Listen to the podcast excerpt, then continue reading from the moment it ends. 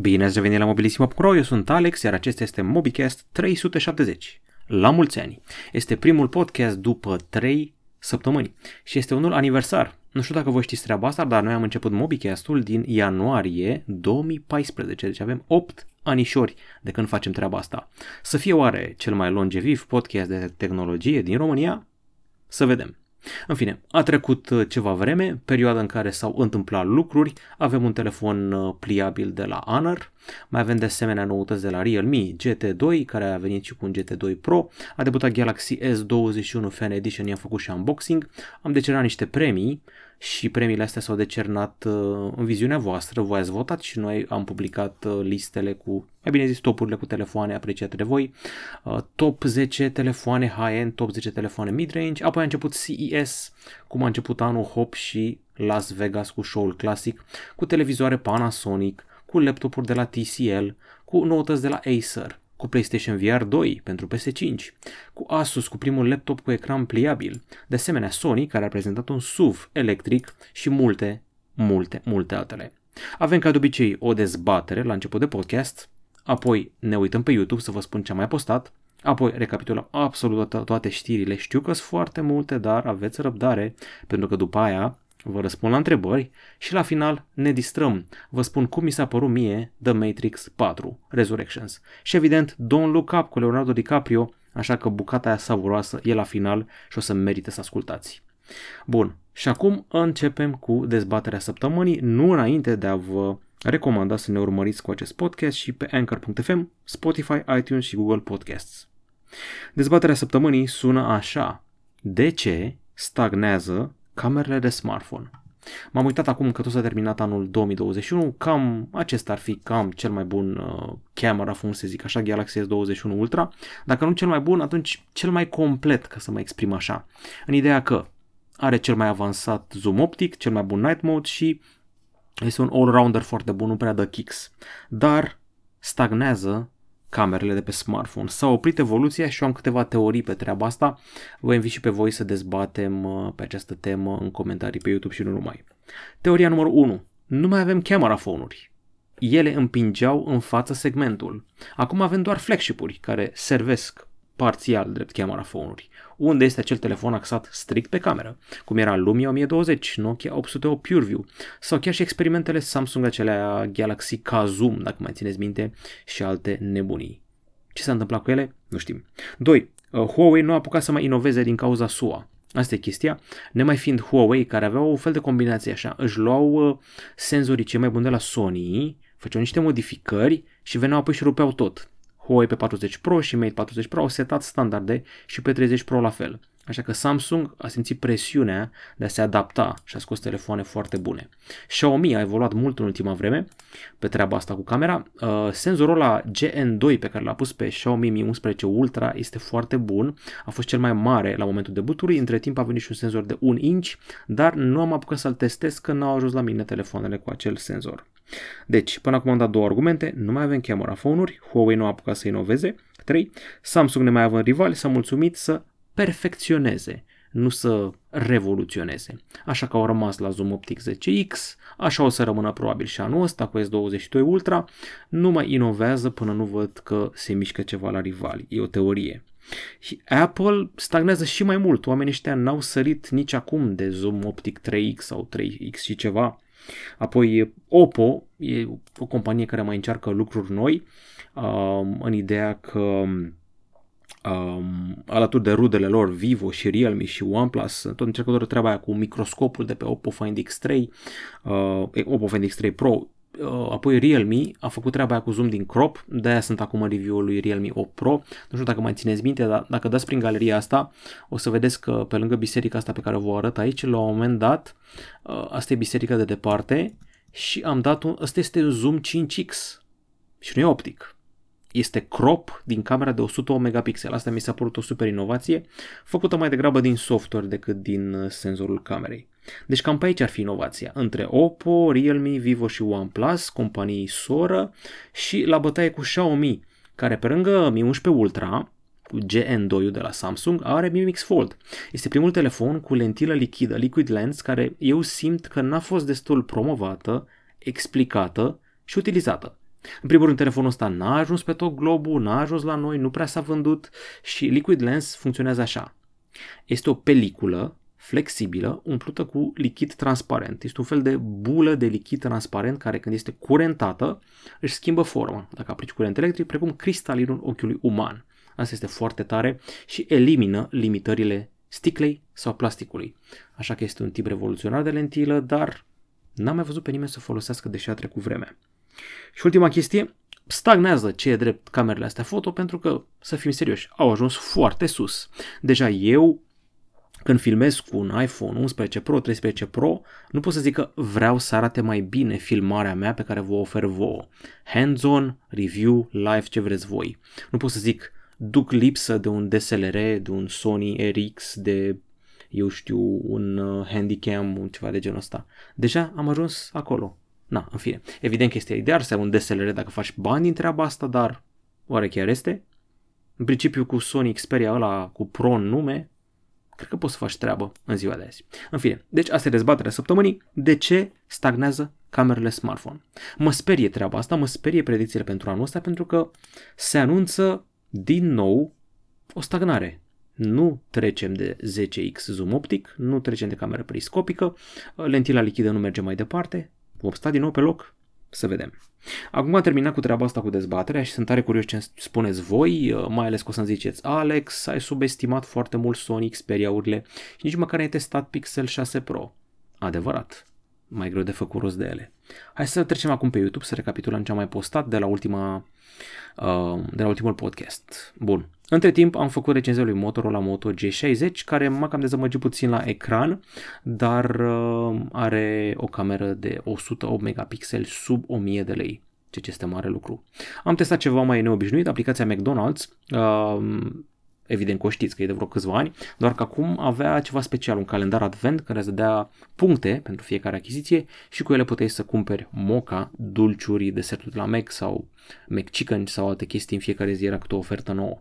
De câte ține minte, uh, un uh, leu cheltuit la Mac însemna 10 puncte, ceva de genul ăsta. Apoi am făcut un live, ceea ce nu prea facem. V-am prezentat oferta Huawei cu ocazia sărbătorilor de iarnă. Au avut oferul de bundle-uri pentru femei, bărbați, toată familia și altele de gen. Apoi am făcut unboxing celui mai dorit telefon midrange din 2021, Galaxy A52s, iar apoi v-am prezentat, sau mai bine zis colegul Tudor, v-a prezentat Huawei Sound Joy, acea boxă nouă portabilă de la Huawei care se bate cu JBL-urile și cu uh, Ultimate Ears. A fost gata și recenzia lui Moto G200, care axat pe productivitate și gaming prin prisma lui Ready 4 și am scos din cutie în primele zile din an Galaxy S21 Fan Edition 5G. Principiul s-a anunțat la 4 noaptea într-o zi de ianuarie, cred că 4 noaptea pe 4 ianuarie și deja la vreo 24 de ore făcusem și eu unboxing-ul. Apoi e gata și review-ul lui Galaxy 52 S5G și al lui Motorola Edge 20 Lite. Recapitularea fiind făcută, mă întorc acum puțin anul trecut pentru a discuta pe seama premiilor decernate. Avem așa, Telefonul high-end al anului în viziunea cititorilor este, cer cu zoomul cel mai avansat și are și stylus, evident Galaxy S21 Ultra. L-ați votat în proporție de 235 de oameni, ăsta este marele câștigător, în principiu și la topurile făcute de redactor cam tot spre ăsta se tinde, plus minus vreun Z Fold 3, iPhone sau altă alegere. Apoi ați votat un iPhone 13 Pro Max, mă surprinde oarecum, și Xiaomi Mi 11 Ultra, care e un telefon foarte greu, masiv, cu spate din ceramică și ecran secundar în spate, dar aparent l-ați adorat. Z Fold 3 mă așteptam să fie mai sus de preferințele voastre, dar cred că prețul v-a descurajat așa puțin. Și mod șocant, Pixel 6 Pro a prins uh, top 5, în ciuda celor baguri despre care s-a tot scris în presă. Asta este topul în zona high-end, în zona mid-range, cred că e ușor de ghicit, Galaxy A52s 5G. Și l-a spus pe primul loc, chiar înainte să-l testăm noi. Personal sunt surprins de locul 2, Poco F3, un telefon mid-range de gaming.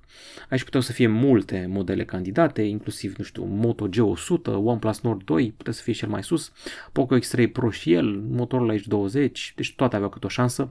Sunt surprins că Realme-urile n-au prins tracțiune, mai ales că um, Realme-urile astea au avut super autonomie anul trecut. Deci, dacă vreți un telefon care să vă țină bateria două zile, puteți lua orice Realme 8, 8 Pro, 8i, 8 5G, multe alte variațiuni și cele cu GT în nume. să fiți liniștiți pe treaba asta. Și acum, apropo de Realme, dacă toți suntem pe tema asta, a debutat seria Realme GT2 în primele zile ale anului. Uh, flagship-ul este GT2 Pro, are Snapdragon 8 Gen 1 și a luat camera, să zic așa, a furat camera microscop de la Oppo Find X3 Pro. Camerele astea microscop parcă nu m-au convins așa mult, sunt drăguțe ca hobby să le arăți o dată prietenilor, dar apoi riști să uiți de ele. În fine, al minteri un ecran de 120 de Hz, AMOLED, procesorul știți deja, RAM 812 GB, baterie de 5 cu încărcare rapidă, camera principală de 50 Sony cu stabilizare optică, 50 de megapixel ultra-wide, nu e rău. Atenție, are un mod special Fish Eye, acoperă 150 de grade, acolo unde camerele clasice au 120 de grade și camera microscopică 40x de 2 megapixeli. A venit și versiunea Realme GT2, care are un spate ce imită hârtia, Snapdragon 888 și o baterie mare cu încărcare rapidă. Telefonul ăsta face niște schimbări la cameră, adică da, are senzor Sony de 50 cu stabilizare optică, dar o cameră de 8 megapixel ultra-wide, 2 megapixel macro. Vedeți că nu mai plusează așa mult cu camera aia microscopică. Extra răcire în 8 straturi, deci se vrea fi telefon de gaming. Alte noutăți, Honor a scos un telefon pliabil, este mai degrabă spre telefoanele Huawei Mate X2, cam ăla e formatul. Uh, are procesorul Snapdragon 8 Gen 1, are 3 camere de 50 de megapixel, personal nu prea am mai văzut asta până acum. Chiar nu-mi vine în minte niciun telefon care să aibă chiar 3 camere de 50 de megapixeli. În principiu l-au burdușit cu dotări high-end. Așa că avem un ecran OLED de 7,9 inch care se pliază pe mijloc și un ecran extern OLED de 6,45 inch. Baterie îngrijorătoare, un pic cam mică, 4750 mAh, să vedem cât ține. Iar cele trei camere de 50 sunt una wide, una spectrală și una ultra-wide. Până intrigă aia spectrală vreau să aflu mai multe despre ea. Din păcate, Honor n-a dezvăluit prea multe, dar ar fi similară celei de pe Huawei P50 Pocket pentru fotografii cu fluorescență, ceva așa mai uh, deosebit. 1389 de euro este prețul acestui telefon. Și acum hai să vedem ce alte lucruri s-au mai lansat. Fiți atenți la știrea asta. Amazon a recomandat unei fetițe de 10 ani să se curenteze la priză folosind o monedă. Și a făcut treaba asta când fetița i-a zis uh, boxe deștepte, bă, zi o provocare, un challenge, un prank, o chestie de asta. S-a uitat pe TikTok și ce a găsit? Era la modă să bagi cărcătorul de la telefon pe jumate în priză, să rămână afară un pic de contact din la metalic și să pui o monedă pe el. Evident, te vei curenta la faza asta și asta este un fetițe de 10 ani. Evident, mai că s-a sărit ca ars, a zis nu, nu, nu, nu, nu faci asta, Alexa, ce ai făcut? Și acum e scandal pe treaba asta și au corectat algoritmul. Dar asta mă face să mă gândesc, Dumnezeule, ce challenge-uri sunt pe TikTok. Asta mi se pare mai grav decât ce s-a întâmplat aici, că Alex o corectez, dar trendul cum îl oprești? Da, foarte, foarte, foarte iurea. Văd că lumea s-a ofuscat prin comentarii că nu înțelegea cum anume poți băga o monedă în priză. Evident, nu bagi moneda în priză, o atingi de contactele expuse ale ștecherului respectiv, încărcătorului respectiv. Mai departe, uh, revenim la ale noastre, lansări. În ultimele zile din 2021 a venit Xiaomi Repejor cu trei telefoane. Xiaomi 12, 12X și 12 Pro. 12X este un fel de light, dacă vreți, are Snapdragon 870, care l-am pe care l-am tot găsit pe telefoane de gaming anul trecut și niște downgrade-uri la nivel de alimentare. Cam asta e designul pe care o să-l vedem anul ăsta pe Xiaomi-uri, cam asta e direcția, un, o lentilă foarte mare în spate și 2, 3, 4 mai mici. Altfel, ecranul OLED, uh, destul de mult RAM și stocare, camera selfie de 32, cum am tot văzut și pe Galaxy Auri, uh, senzor principal Sony de 50 de megapixel cu stabilizare optică, 13 megapixel ultra wide, 5 megapixel macro. Eu zic că ar putea fi înlocuitor de Light, că ar fi bizar uh, să vedem și X-ul și Light-ul, dar cum el se vinde doar în China, e o portiță pentru a vedea Light-ul separat. A venit și un ceas nou de la Xiaomi, Watch S1, este un ceas cu sticlă de safir, autonomie de 12 zile și 117 moduri de sport.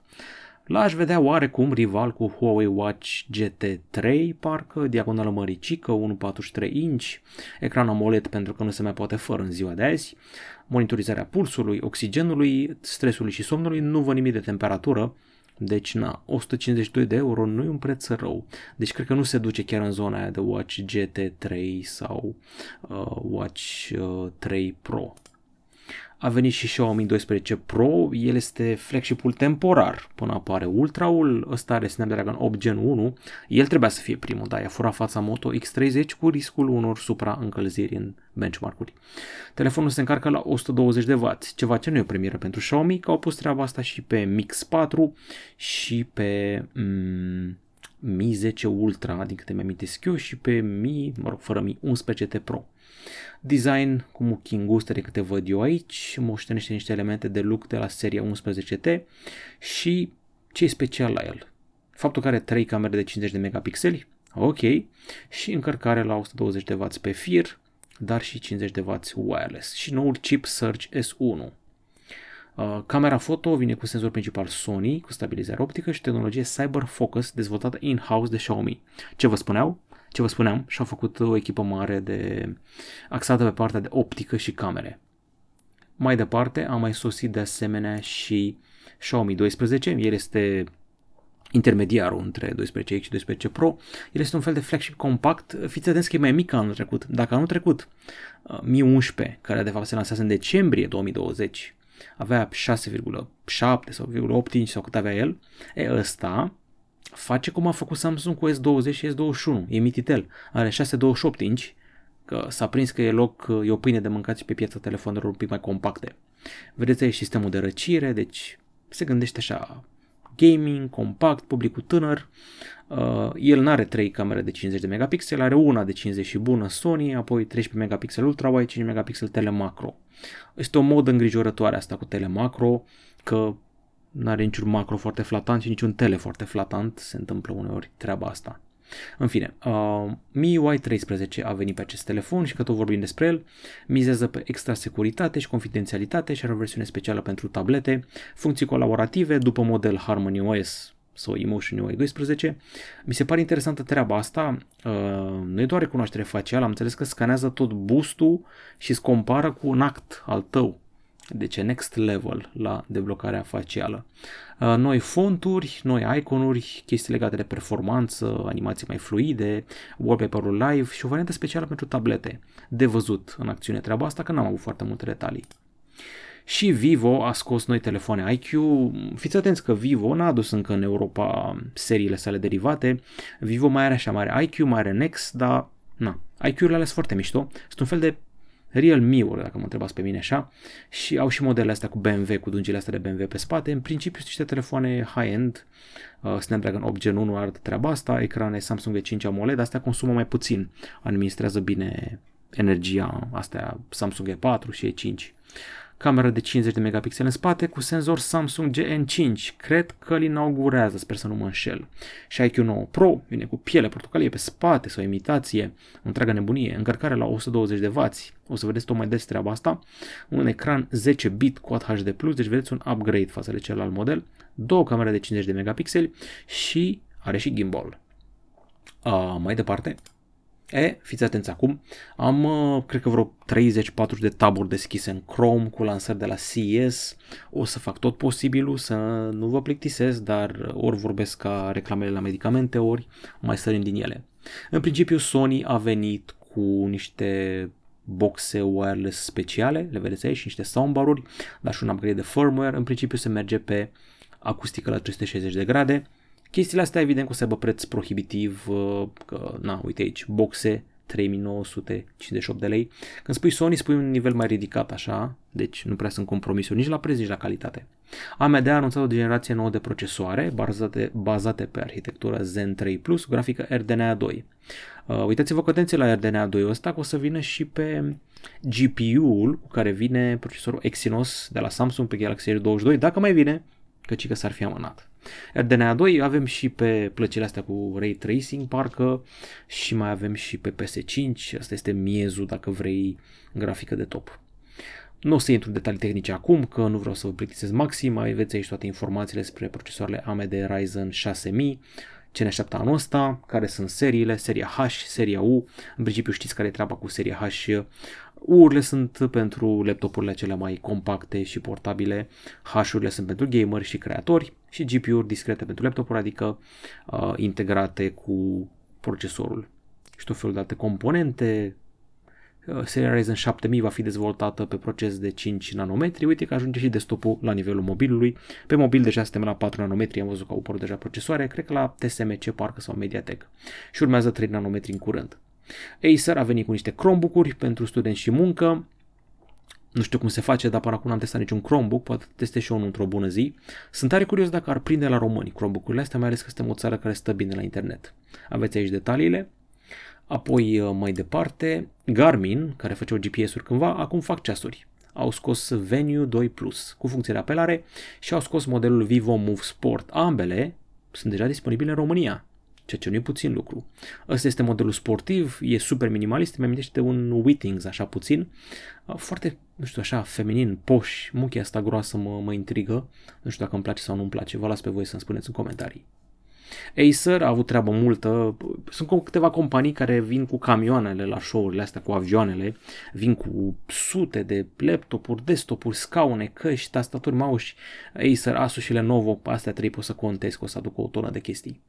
Revenind, Acer a adus laptopuri cu grafică RTX 3080, procesoare Intel Core Gen 12, AMD Ryzen 6000, Predator Helios 300, Triton 500, Nitro 5, deci în principiu hardcore la maximă, ventilatoare cu lamele metalice, super răcire, laptopuri de gaming cu tastatură iluminată și nu numai, din design îți dai seama că e treabă serioasă, treabă de 1500 de euro plus. A scos și desktop-uri Predator puternice, cu noua generație de procesoare Intel Gen 12, RTX 3080 și de asemenea Acer are grijă și de natură, au scos un laptop Aspire Vero, ediția National Geographic cu dunga aceea galbenă specială, ambalaj sustenabil și construcție din materiale sustenabile pentru laptop. Nu au lipsit telefoanele, TCL a scos două noi smartphone-uri, TCL 30V 5G și TCL 30XE 5G. Să vedem cum ajung la noi. Adică am testat un TCL acum câțiva ani, dar de atunci n-am mai auzit mare lucru. Ăștia TCL îi găsiți la operatori, am remarcat. Eu cred că pe la Digi sau alți operatori de genul ăsta, dar și la retaileri. În principiu sunt telefoane mid-range sau entry-level, de buget pentru toată lumea, accesibile, cu o alimentare destul de rapidă și procesoare Mediatek Dimensity avem și Yola, se pronunță Yola, anii treci am zis Yola, compania asta finlandeză, au prezentat App Support, tehnologie pentru sisteme de infotainment ale automobilelor, care fac instalarea mai facilă de Android. Interesantă abordarea la nivel de interfață. Foarte interesantă. LG a prezentat televizoare OLED, știți cu toții că ei sunt cam tăticii, adică dacă veți căuta acum pe net o listă ce televizor să-mi iau pentru PS5 sau Xbox. PAC, un LG seria C, cam asta e baza imediat. Și au scos un LG C2 și LG G2 HDMI 2.1, Nvidia GeForce Now și Google Stadia super dotate și mă aștept eu să fie și scumpe. Nu avem prețuri, dar măricele probabil. Nokia a venit și acum niște telefoane, la CES e oficial G400, dar au scos și Nokia G100, C100, C200.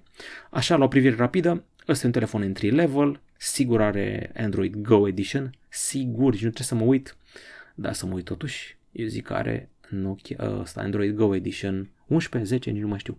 În principiu telefoane mid-range, entry-level, am așa un doială că o să ajungă chiar toate în Europa. Am înțeles că ar fi țintite spre SUA în primă fază.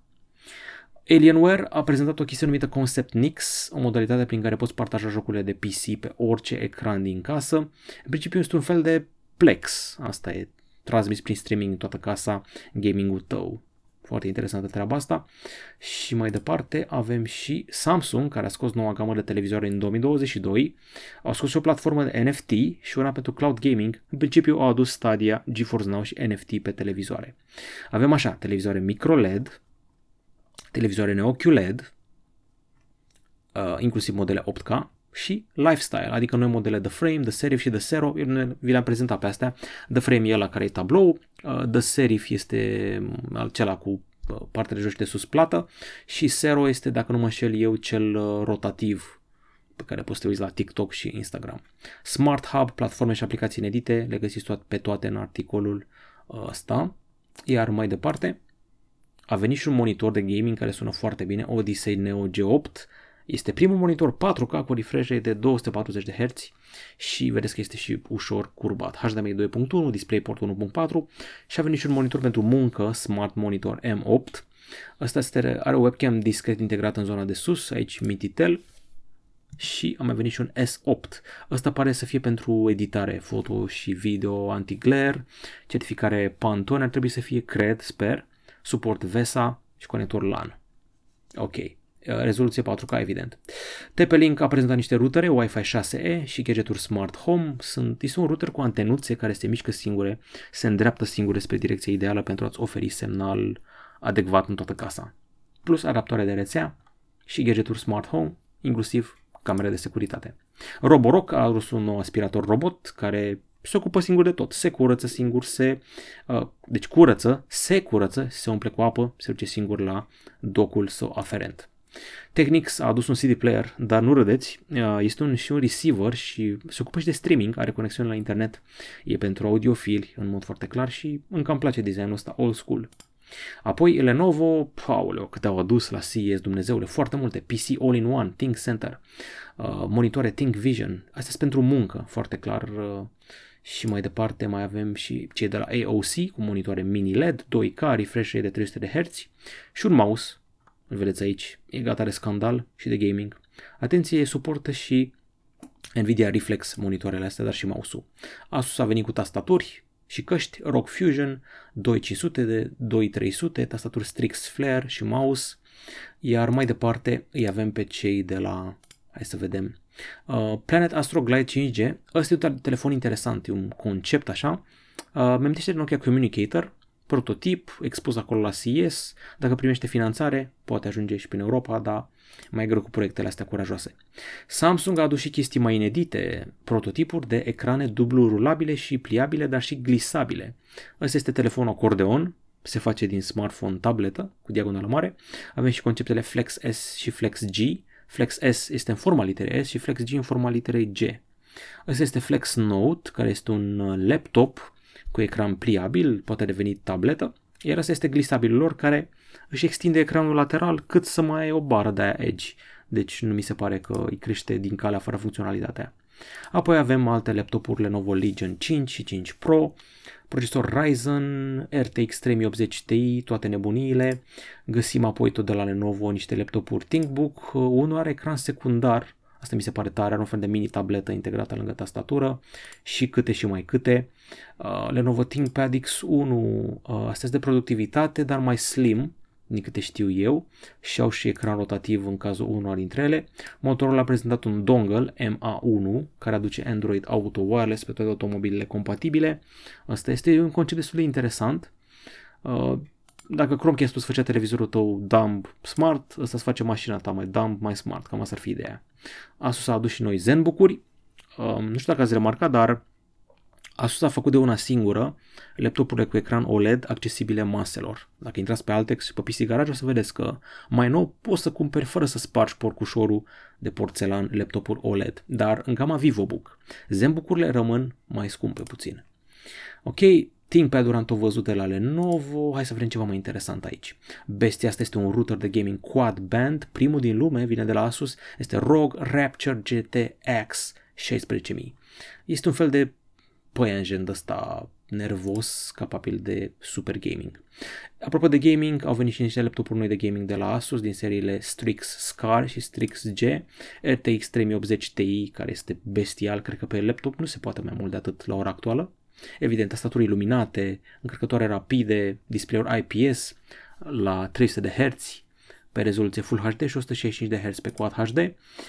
Și sunt și modele TUF, astea de gaming, dar sunt un pic mai accesibile. Iar uh, au adus în, lap- în Las Vegas și alte modele TUF. Văd foarte multe TUF-uri anul ăsta. Semn că e mare căutare și pentru ele. Expert bucurile, de câte mi amintesc eu, astea erau mai compacte, așa, și văd că unul are și stylus și avem și ProArt. Chestiile din gama ProArt sunt dacă lucrezi la Pixar, dacă faci animație, dacă ești Creative Monkeys, ai nevoie să desenezi, să-ți conectezi camera ta foto, să vezi cum a ieșit ceva ce fotografia, fotografia sau filmat. Alte Asusuri, bun, Chromebook-uri, tot de la Asus, TCL a scos 6 tablete, majoritatea de buget, sunt și unele cu stylus, ca acest Next Paper, sunt și niște modele pentru copii, astea drăguțe, cu uh, o carcasă specială protectivă. Tot TCL a prezentat cel mai subțire televizor uh, mini LED 8K de 85 inch și un monitor mini LED pentru eSports. Cei de la TCL nu trebuie subestimați, au venit tare pe piața asta televizoarelor cu prețuri foarte atractive. Asus a mai scos niște monitoare de gaming, ROG Swift OLED și un ROG Swift special pentru pasionații de e-sports, ăsta clar o să aibă refresh rate foarte ridicat, ce vă spuneam, 360 de Hz. Eu mă întreb ce urmează după 360 de Hz. 400, 390, 450, deja ochiul uman, nu știu dacă mai face față. Și poate cel mai interesant produs Asus nou este un laptop cu ecran pliabil de 17,3 inch ZenBook 17 Fold OLED, care vine din vară în magazine. Asta este foarte interesant, dar clar e ceva experimental și va fi scump și să vedem cum rezistă la trecerea timpului. Sony a prezentat un SUV Cine ar fi crezut, un automobil concept deocamdată și vrea să intre pe piața vehiculelor electrice. După chinezi au venit și japonezii, cei drept ei au mai multă experiență, nu de alta, dar japonezii au avut și mașinile cu hidrogen și nu înțeleg de ce nu au prins așa bine, na, e teama unei explozii uriașe, printre altele. Apoi uh, am avut Samsung cu integrarea SmartThings Hub în anumite produse și accelerarea Connected Living pentru locuințe mai deștepte. Avem un... A, asta e foarte interesant. Asta Asus ROG Flow Z13, o tabletă de gaming cu procesor Intel Core i9 și RTX 3050 Ti. Da, am zis tabletă. E și subțire, îi se pune și tastatură și duce hardcore-ală. Adică eu cred că asta cam omorât Surface Pro-ul. Așa mi se pare mie. La prețul potrivit e pericol mare la Microsoft, îi țâție fundul lui Microsoft la treaba asta. Avem un ceas de gaming de la Fossil împreună cu Razer și are un nume impronunțabil. Um, Skagen Falster Gen 6. Asta este celălalt produs nou. Apoi JBL a scos niște difuzoare, căști, uh, hai să vedem, căști Live Pro 2, Live Free 2, Reflect Aero cu ANC, mai repetitiv să zic difuzoare, au fost de fapt niște căști wireless și mai avem și HP cu cel mai mare volum de produse ever, laptopuri, PC-uri și monitoare. Le vedeți aici. Elite Dragonfly G3 este un laptop, avem și Chromebook Enterprise, avem um, Uh, monitoare pentru conferințe cu webcam integrat, monitoare curbate, webcam-uri dedicate și alte nebunii. Hai să mai căutăm chestii interesante.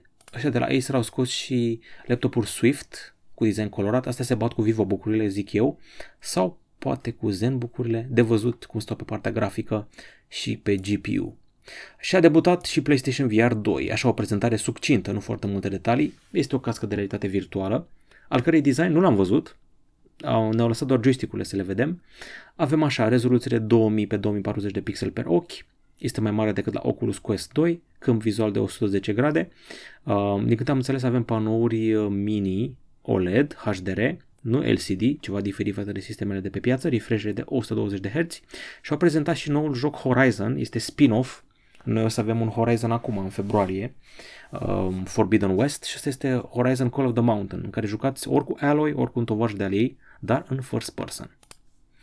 Laptopul MSI, am avut și de astea. Uh, cea mai tare lucru e că le-au prezentat ca pregătite pentru metavers, nu doar pentru gaming, ci pentru metavers. Asta este un selling point foarte interesant. Laptopul cu 6 difuzoare câte 2W, webcam Full HD, Windows Hello și alte nebunii, 2499 de dolari, e clar, hardcore Core i9 RTX 3070 Ti. Televizoare Sony Bravia, nu vreau să mă uit cât costă pentru că sunt mini LED și OLED clar ideale pentru PS5, poate pentru PS6 într-o bună zi, cine știe, mai e până atunci. Samsung se alătură Home Connectivity Alliance și contribuie la viitorul experiențelor interconectate de acasă. A pariat foarte mult în ultimii ani Samsung pe casa inteligentă, pentru că am fost cu toții prinși în casă de pandemie și am dorit locuințe mai deștepte. TCL se tot chinuie să scoată smartphone-uri pliabile și au prezentat încă un prototip. Ăsta este cu clapetă, se deschide așa, vrea să rivalizeze cu, eu știu, Z Flip 3, cu cel nou de la Huawei P50 Pocket și cu altele de gen. Nu prea înțeleg prelungirea asta a camerei, dar să-l vedem în acțiune. Pare așa mai, un pic mai din top port, din câte văd și are dotării mai degrabă mid-range.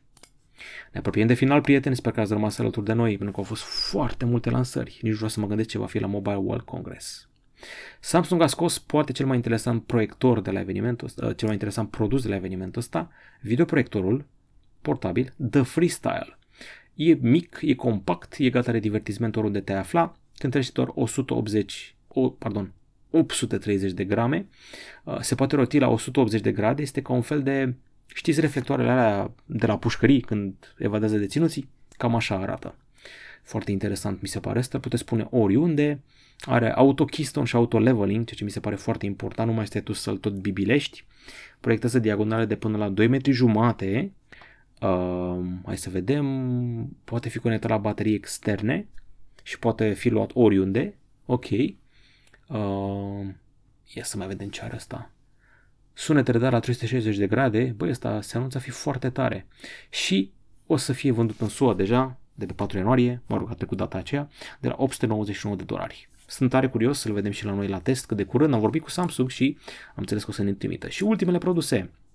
Primul laptop TCL este Book 14 Go, are procesor Qualcomm și LTE.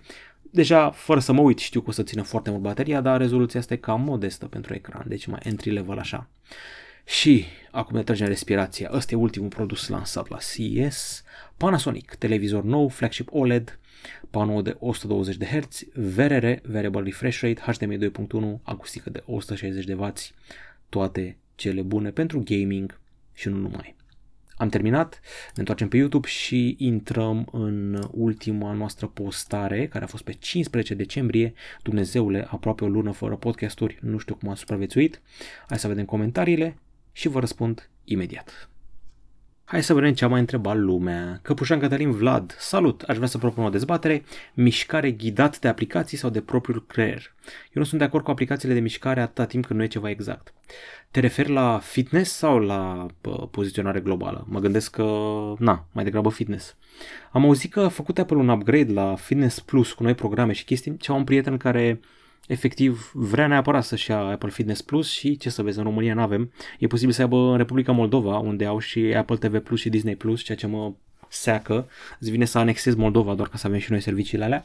În fine, uh, ce să zic, mișcare ghidare de aplicații, câte vreme sunt cu adevărat utile și nu doar gimmick da, de ce nu? Mișcare ghidată de propriul creier, da, aș vrea să-mi dai detalii. GPS sau, da, mă gândesc că fitness, că da, GPS, în ziua de azi fără GPS ce, ce ne-am face? În fine, uh, tu te gândești mai degrabă la faptul că nu-ți interpretează metricii corect. Cred că asta vrei să zici tu. Că nu-ți interpretează pulsul ca lumea, VO2 max, pașii, uh, vâslitul în notul, că au și de-astea. Unele monitorizează cât de bine dai cu minge de basket, când dai cu aia de golf, dacă ai dat bine din brațe, când ai notat, pe ce picior ți-ai lăsat greutatea și alte nebunii. Na, dacă ți-ai scule ca lumea, te duci la Under Armour. Azi e tot felul de curelușe montate în jurul bustului, brațului și alte nebunii. Nu poți să ai pretenții uriașe de la o brățară de fitness de 100-200 de lei sau un ceas de 400 de lei. Deci, sculele profi vor face citiri profi. Chestiile mai ieftine vor face compromisuri. Denis Pârvu, nu e nimic rău că nu ți-a plăcut Dune, nici nouă majoritatea nu ne-a plăcut. Așa să fie, deși prietenilor mei le-a plăcut. Tuturor sunt singurul din gașca mea care nu aprecia Dune. La fel și Casa de Papel sezonul 5, dezamăgitor. Pare de Spider-Man No Way Home? Urmează acum. Și noul Vikings părere și părere despre Dream Theater, că de ei nu ne menționat la trupe prog. Oh, avem un cunoscător. Dream Theater, uh, nu mă omor așa foarte mult. Am ascultat ultimele single-uri, tot respectul. Na, Petruci este Dumnezeu la capitolul compoziții și chitară și în general. La prog pentru mine, na, Tool este deasupra tuturor și nu poate să bată nimeni Tool niciodată. Asta e la prog foarte, foarte, foarte tare. Așa, hai să vedem. Spider-Man o să vă zic la secțiunea diverse. Noul Vikings n-am văzut. Eu personal, după ce a murit Ragnar, nu prea m-am uitat cu aceeași plăcere. Cred că i-am mai dat un sezon sau două și am renunțat. Mă enerva maxim fiul ăla care se tăra, care avea probleme cu picioarele și care și le-a reparat la un moment dat. Nu știu, nu, nu-mi plăcea. Practic, Lagerta ținea singură serialul în spate și cu Floki. Eu mă uitam pentru Ragnar, cred că eu și cu toată lumea. Pare rău. Uh, Emil Popescu, nu pot să cred că nu vorbești deloc despre elefantul din încăpere și anume tehnologia blockchain. Am vorbit despre asta undeva pe la început, mai degrabă punem să vorbesc despre NFT, că toată lumea NFT în sus, NFT în jos. E, noul Caritas, atâta pot să zic. NFT-urile sunt noul Caritas. Da, știu că este ideea de scarcity, de colecționabil, de raritate, dar raritatea o creezi tu, adică dai valoare la ceva ce nu are valoare, nu are valoare intrinsecă, generezi tu valoarea. După această pauză de hidratare, vă zic că n-aș vrea să intru foarte mult în subiectul ăsta pentru că e foarte clar că e o bulă. La fel cum și cripto e o bulă și dacă mă aude cineva care iubește cripto că zic că e o bulă, o să sară pe mine să-mi zică că nu înțeleg, că e viitorul banilor, că este descentralizare, că se vor desfința băncile, că deja China și-a făcut propria monedă cripto, deși China urăște, știu deja toate astea. Eu le-am pe toate astea în cap. Că nu mă apuc să dezvolt ca zona IT sau ca bugnici, e partea a doua. Ideea e că la un moment dat, dacă mă apuc eu să fac o chestie de 10 minute pe treaba asta, îmi voi prinde urechile și oamenii sunt mai doxați decât mine și au vorbit cu experți. Nu are rost să mă bag, dar dacă vreți musai, pot să iau și o legătură cu un băiat, stăm la o masă, facem un podcast în doi, discutăm despre treaba asta. Eu aș vrea să găsesc un expert care e sceptic, pentru că oamenii ăștia invită evangeliști. Eu nu vreau un evanghelist cripto, blockchain, NFT, eu vreau un expert care e sceptic, ceea ce e mai rar. Așa că nu vreau hodl, vreau hold. În fine. Uh, Finegar, Finegar, sună așa mai uh, din Scoția, cum stătea Finnegan. Finegar Ionuț Marian, știi când va primi Realme 6 funcție de RAM dinamic? Ce să zic, nu cred că va primi, îmi pare rău să-ți dau o veste proastă, nu știu sigur dacă va primi, dacă se duce chiar așa de mult în trecut cu funcția asta. Gigi Hens, Olviu face mașini? No shit, ia doar niște mașini din China și le aduce aici, mi-e și frică să mă gândesc cum sunt făcute, cred că nu iau o steluță la N ca mașinile făcute de Olviu. Păi nu le produce Olviu, ei din câte știu fac comandă la un producător și ei apoi le modifică după dorințele sale, adică ei transmit specificațiile cum vor să fie făcute respectivele mașini și, na, bănuiesc că pun și ei un soft, adică ghidează la customizarea produsului final. Andrei G. Uh, 3550 Smart. Uh, cine știe ce am zis eu la minutul ăla. Nu dau acum să mă ascult din nou. În fine. Am folosit și eu autocorector 3 zile, mi-a distrus toate conversațiile și mesajele. Vina mea că nu corectez, îmi cer scuze, am ajuns să mă bat română. A, uh, cred că era un mesaj de la pe care l-a autocorectat într-o comentariu. Bugnar Ioan era iubita lui înainte să ajungă simbiotul lui Carnage în el. Păi știu că erau împreună, se referă la noul Venom. Ideea e că dacă tu te știi cu un simbiot care e vulnerabil la ultrasunete sau la sunete tari, de ce te mai recuplezi cu fosta gagică care, ce să vezi, are fix puterea asta. Dar faza e că nu mai știu, ea avea puterea asta întotdeauna și când erau mici, nu mai ții minte. Că ar fi știut omul că e pericol pentru simbiot. Dacă a dobândit-o după aia, na, înțeleg. Dar, na, la prima abatere trebuia să zic că știi, ne despărțim. Sau să-și pună căști, nu știu. Da, nu știu, cred că vibrau particulele, în fine. Eugen George ar fi super dacă ar lansa un Galaxy A cu o diagonală de maxim 6 inch, suficient cu baterii de 3500-4000 de mAh. Au ajuns telefoanele mici să coste mult, înainte era invers. Da, e adevărată și treaba asta. Nu prea mai se fac, nu prea se mai fac telefoane mici, în afară de iPhone 13 mini, Zenfone 8, vreun Pixel cu A în nume, nu prea mai sunt telefoane mici așa, sub 6 inch, nu prea. Cod Enzo, îmi place faptul că Witcher sezonul 1 e pe locul 5 în România, cu toate că s-a lansat cu 2 ani. Asta explică cât de mult aștepta sezonul 2. Uh, nu știu dacă în podcast am vorbit despre Witcher, nu știu dacă a apăruse încă atunci când am înregistrat eu. Cred că eu l-am publicat pe 15, ia să mă uit. Da, pe 15 și a apărut pe 17. Deci n-am acoperit, uh, n-am acoperit treaba asta. E, uite că nu e, nu e lista mea, dar o să vă zic un alt despre el, ce să zic. Uh, a început foarte bine, a început uh, prin uh, faptul că mi-a plăcut mai mult decât primul, dar apoi a dat-o în diverse. Spre final deja am pierdut interesul. S-a axat cumva prea mult pe Siri, deși ea e foarte importantă, nu știu, prea mult pe, um, cum o cheamă, vrăjitoarea cu ochii mov și pe Bardu, toată chestia lor când ea nu mai avea puteri și fugeau împreună până oraș și făceau tot felul de aventuri. Uh, mai așa, mai la mâna a doua. Bătările iar mi s-au părut prea scurte, m-am întristat că a murit Roach, mă rog, e doar unul dintre caii Roach, că o să-i pună Geralt numele Roach oricărui cal. În principiu, prima jumate e mai bună decât primul sezon, a doua jumate e foarte slabă, nu știu, au, s-a pierdut ceva undeva la mijloc. Yennefer, așa o chema pe aia, că uitase numele. Dar nu știu, eu sunt leșinat după Bardul, deci Bardul ăla merită propriului spin-off. Felul lui de a fi, și orice cântec scoate pe gură bardul Yaskier e foarte tare, adică aia Burn, Butcher, Burn mi-a rămas în creier. După ce mi-a rămas în creier, o să coin to your Witcher. Are foarte bine scris arcul personajul ăsta. M-aș uita la un spin-off cu el. Da, nu știu, nu e nefăr fără puteri, Siri nehotărâtă între a fi bună și rea, Geralt e singura ancoră în sezonul ăsta. Moștri foarte bine făcuți, nu mai este așa low budget ca primul sezon. Ok, deci Per total, să zicem mai bun decât primul, da? Așa mixed feelings. Editor XV, crezi că merită Galaxy Book Pro 365G 13,3 inch la nou un abonament 64 de lire pe lună timp de 2 ani? Cam scump. Voi puteți să vă luați laptopuri Samsung la abonament? Mișto. Merită iPhone XS Max sau iPhone X second hand la abonament sau 200 de lire? Eu zic să-ți iei unul mai nou. De ce nu ți tu un iPhone 11 Pro Max, de exemplu? Ce părere despre noul film Spider-Man No Way Home? O să afli la secțiunea diverse. iPad Pro 2021 12,9 inch la mulți ani. Știu că am făcut un unboxing, dacă mi-am eu bine. Nu știu dacă am mai făcut review. Au trecut atâtea produse pe la mine că nu mai țin minte nimic. Constantin Cebuc poate mai apare un telefon care să aibă diagonale asemănătoare cu S10e sau A40. Personal mi-a plăcut foarte mult pentru că erau compacte, se țineau bine cu o singură mână. Uite, eu l-am simțit pe S21FE, foarte compact. A doua predicție ar fi că producătorii se vor concentra ca acea încărcare de 120 de W să nu afecteze așa rău bateria până la 200 de W, mai avem de așteptat până în 2023, părerea mea. E, nu știu ce să zic. Parcă văd că pe final de an deja avem treaba asta. Dacă nu vine Xiaomi și lansează primii încărcarea la 200 de W. Foarte posibil. Doza de IT și tehnologie. Se știe că Allview este de fapt Johnny, China, de unde ai scos chestia asta că face noi designul. De fapt, dacă mi-aduc bine aminte, tu afirmi lucrul ăsta prin mai multe videouri de acum câțiva ani, când Allview încă mai mișca. Nu știu dacă mai ții tu minte, dar Allview m-a invitat pe mine și pe Emil Dragotă, acum câțiva ani, la o masă rotundă. Ne-au pus în față designurile telefoanelor și ne-au pus să ne dăm cu părerea să sugerăm noi ce design ar fi mai apreciat și ce ar merge bine mai departe. Eu vorbesc serios, adică nu e chestie nouă. Sunt multe companii care își trimit comanda de design la producători din China. Nu știu ce e așa ciudat. Că sunt unele telefoane care sunt 1 la 1 cu cele din China, da, e adevărat.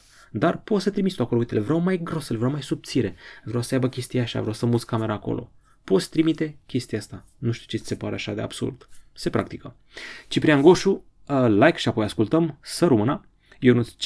Eu aștept cât mai mulți producători să scoată telefoane cu diagonală 5,56 inch, cum sunt Pixel 5 și S10e, de exemplu. Sunt sătur până peste cap de avalanșa de cărămizi care ne-a potopit în ultima vreme.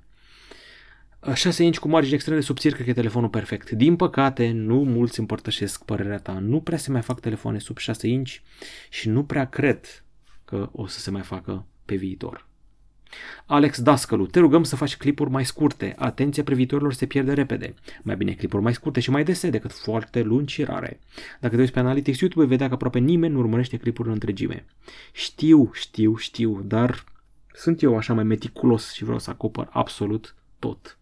Eu deja vorbesc foarte repede. Voi vă dați seama dacă eu aș vorbi și mai repede să fac clipuri de 5 minute ce ar ieși. Aproape gata, așteptare un mobil decent până în 5,55, nu la preț de iPhone mini. Uh, Double 33 spune respect și Java Collection uh, primul. Trecem direct la treabă ce vă interesează cel mai mult din podcastul ăsta. Știm cu toții Matrix 4 și Don't Look Up, da? Am niște păreri foarte clare despre ele, să dăm drumul. Am văzut Matrix Resurrections um, la cinema și, vedeți, 5,70 pe IMDB, da? Pe Rotten Tomatoes are și cam 60 și, a, un 6 așa, 6, 30, 6, 40. Povestea continuă de unde a rămas la ultimele filme. Au trecut uh, 18 ani de la Matrix 3, a apărut împreună cu 2 în 2003 și îl găsim pe Neo, uh, programator de jocuri. Apar niște glume meta în film. El a făcut, se plânge că a făcut trilogia de jocuri Matrix și ce îi cer cei de la Warner să mai facă al patrulea și el n-are chef un fel de aluzie la faptul că n-a avut chef să fie în filmul ăsta. Îl avem pe Neil Patrick Harris, care este un fel de... Um, este psihologul lui Keanu, de fapt este cel care controlează, este handlerul lui. Îl avem pe un Morpheus tânăr, îmbrăcat în costum roșu, nu mai este jucat de uh, actorul care îl juca înainte, scapă numele lui acum, un actor uh, care mi-a plăcut foarte mult în serialul Hannibal. Acolo a făcut o treabă bună. În fine, e, nu știu, mie mi-a plăcut prima oră, ce ce nu mă așteptam. După ce am văzut prima oară am zis, criticii ăștia sunt proști, de ce au înjurat filmul, e super film. Dar după aia s-a dus în cap rău de tot. A reciclat și reluat foarte multe chestii, sunt foarte multe flashback-uri din primele filme. În principiu este un film SF de dragoste între Neo și Trinity. Este în starea asta să riște civilizații întregi de oameni și orașe întregi ca să o salveze pe Trinity și nebunii ei alții dau apă la moară, ceea ce nu prea are sens. În principiu tot ce au obținut ei în primele trei părți a fost distrus de alegerile făcute după aia. Teoretic Neo se sacrificase la finalul părții a treia, dar i-au luat corpul și l-au băgat din nou într-un pod de la și îi sugeau în continuare energia, pentru că astea erau oamenii, erau baterii umane pe care AI-ul le luase. S-a întors Agent Smith dintr-un motiv sau altul și tot dintr-un motiv sau altul s-a aliat cu Neo, făte frate cu dragul până treci punte, ceva de genul ăsta. Au schimbat și actorul acolo, nu mai este nenea care juca Elf în Lord of the Rings, Agent Smith l-au schimbat, dar îmi place nou Agent Smith, n-am nimic împotrivă. Îmi place și fata cu părul albastru, setkick-ul lui. Ce să zic, mm, nu, e ceva ce nu pușcă. Jonathan Groff îl cheamă pe noul Agent Smith. E ceva ce nu, nu pușcă aici și nu, nu înțeleg. Nu-mi place soția lui Will Smith, uh, este șefa comunității Io, că era Zion la început și acum este orașul Io care se ascunde de roboți. Este prea mult risc, nu înțeleg. Raportul risc reușită, risc câștig nu e suficient. Vrei să salvezi iubita de acum 20 de ani și pentru asta riști toată umanitatea. Eu știu, merită, nu merită. Secvențele de luptă nu m-au dat pe spate, adică după 20 de ani te așteptai să fie mai impresionante decât erau în primele Matrix-uri. Nu știu ce să zic. Poate urmările cu mașini, cât de cât, dar nu face valuri. Deci primul a făcut valuri, a schimbat mentalități. Am auzit într-un podcast, vorbeau doi oameni că cum s-a oprit filmul, au început să se uite, să se caute unul pe altul în ceafă, să vadă dacă au mufele alea. Deci, nu știu, a fost, nu știu dacă știți, dar a fost valuri de sinucideri, oameni care credeau că sunt în Matrix pe bune. Deci a nebunit lumea de la primul film și vii cu niște spin-off-uri slăbuțe, 2 și 3 și ăsta mai bine nu-l făceau. Deci cam asta este cu Matrix Resurrections. Prima oră, da. Deci prima oră o pot tolera, să zicem, e ok. Dar chiar nu, nu știu, e lent, așa e bătrânicios. Mi-e groază de John Wick 4. El ci că își face cascatorile singur, dar așa, nu știu, e molcom, e lent, e... Nu-l văd bine. Se vedea la anumite faze că era o cascador toată ziua. Nu știu, am vrut să-mi placă foarte mult, dar nope, nope, nope. Și apoi celălalt film pe care au vorbit toți, Don't Look Up.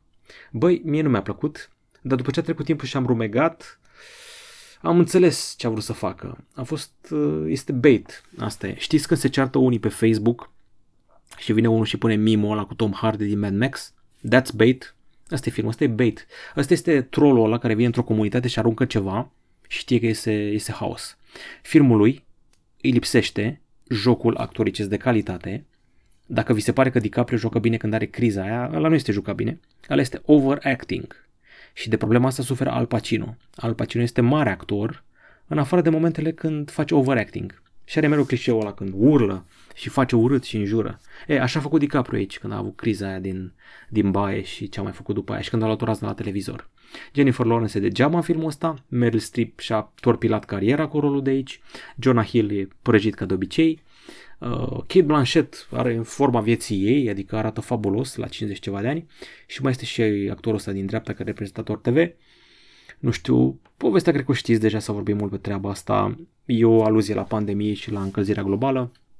Vine o cometă spre pământ și lumea se împarte în două tabere unii care sunt destul de cretini încât să zică nu vă uitați în sus, vor să ne ia drepturile și alții care zic trebuie făcut ceva, trebuie să o bombardăm, să o distrugem. Apoi vine un fel de Jeff Bezos, Elon Musk și Mark Zuckerberg combinat într-unul, un om de știință ăsta, tech, Silicon Valley, zice hai să nu o distrugem, hai să o minerim, să luăm tot minereurile din ea, toate minereurile să fim foarte bogați.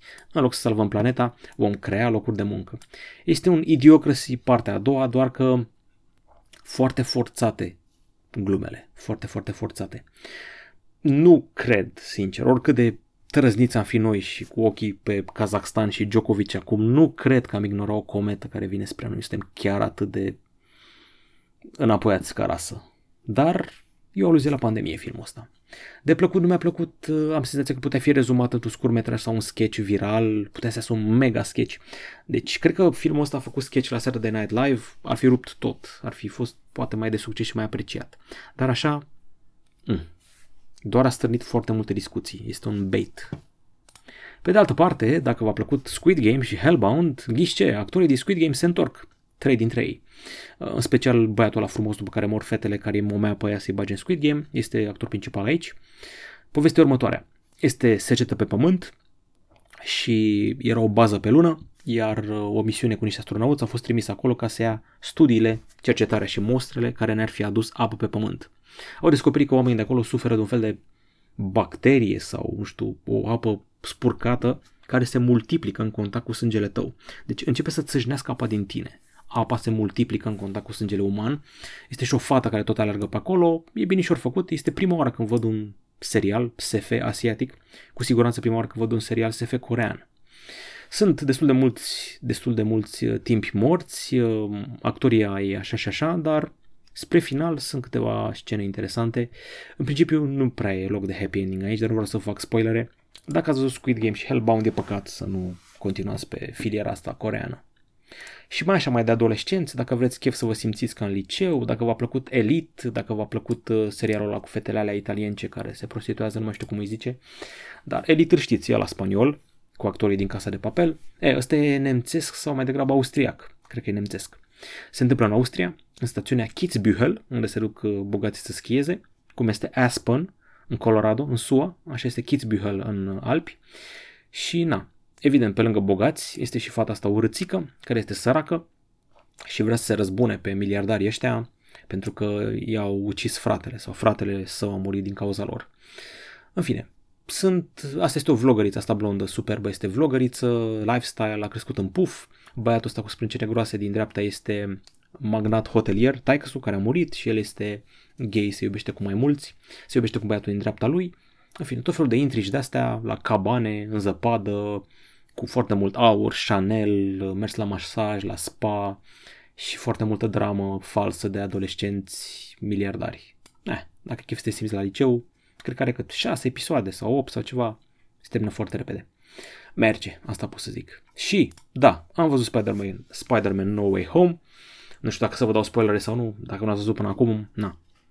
A, să vă zic, să nu vă zic. În fine, se întâmplă niște chestii, a început lumea în sală să aplaude, bănuiesc că ați văzut că sunt interviuri cu Tobey Maguire și cu Andrew Garfield, nu e greu de intuit ce se întâmplă.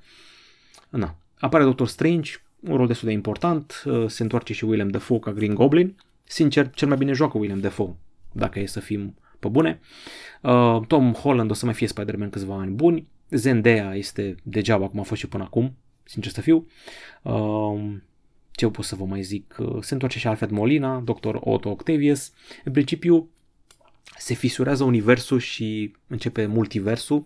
Spider-Man din mai multe universuri ajung în ăsta și villainii din mai multe universuri ajung în ăsta și se întreabă, dar stai, ăsta nu-i Peter Parker meu, tu cine ești? Apar mai mulți, nu vă zic chiar care sunt toți. Nu avem un villain, nu avem un villain veritabil, pentru că ăștia nu știu unde se află și sau așa mixed feelings, nu știu exact ce să facă, știi? Și na, Green Goblin ar cam fi villainul principal, dar cu jumate gură și el, nu știu, chestia asta cu fracturarea universului. O să vedeți ce motiv stupid are, doamne, deci mă ia durerea de cap. Motivul pentru care s-a fracturat universul e o chestie de licean, de emo, de Uh, știe lumea că Spider-Man nu mai am prieten, nu mai place nimeni, n-am intrat la facultate. Asta e o chestie super tâmpită. Ai distrus universul că n-ai intrat tu la facultate și te, nu poți să mai treci, că te hăituiește lumea și că nu mai ai prieteni. În fine, e o chestie de licean, dar trebuie înțeles și Spider-Man ăsta, că e un Spider-Man mai tânăr și mai imatur, dar ce a făcut el cu Doctor Strange nu e deloc ok și nu știu dacă se mai, vor mai putea împăca vreodată, că e o falie acolo.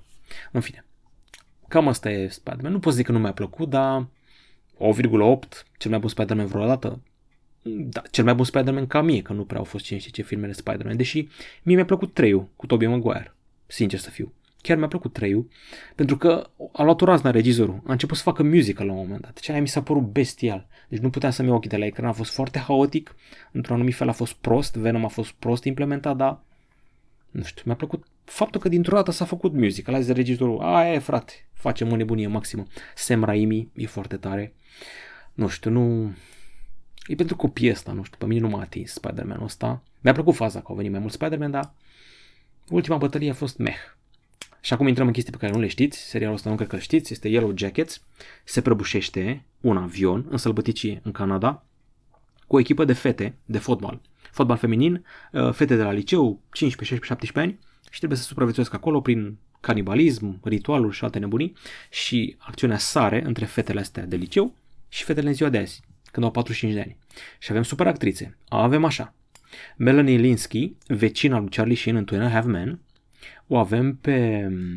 Um, cum o cheamă? Juliette Lewis, super actriță. sigur o știți, cred că a jucat în Natural Ball Killers cu, um, zi să zic, la Woody Harrelson.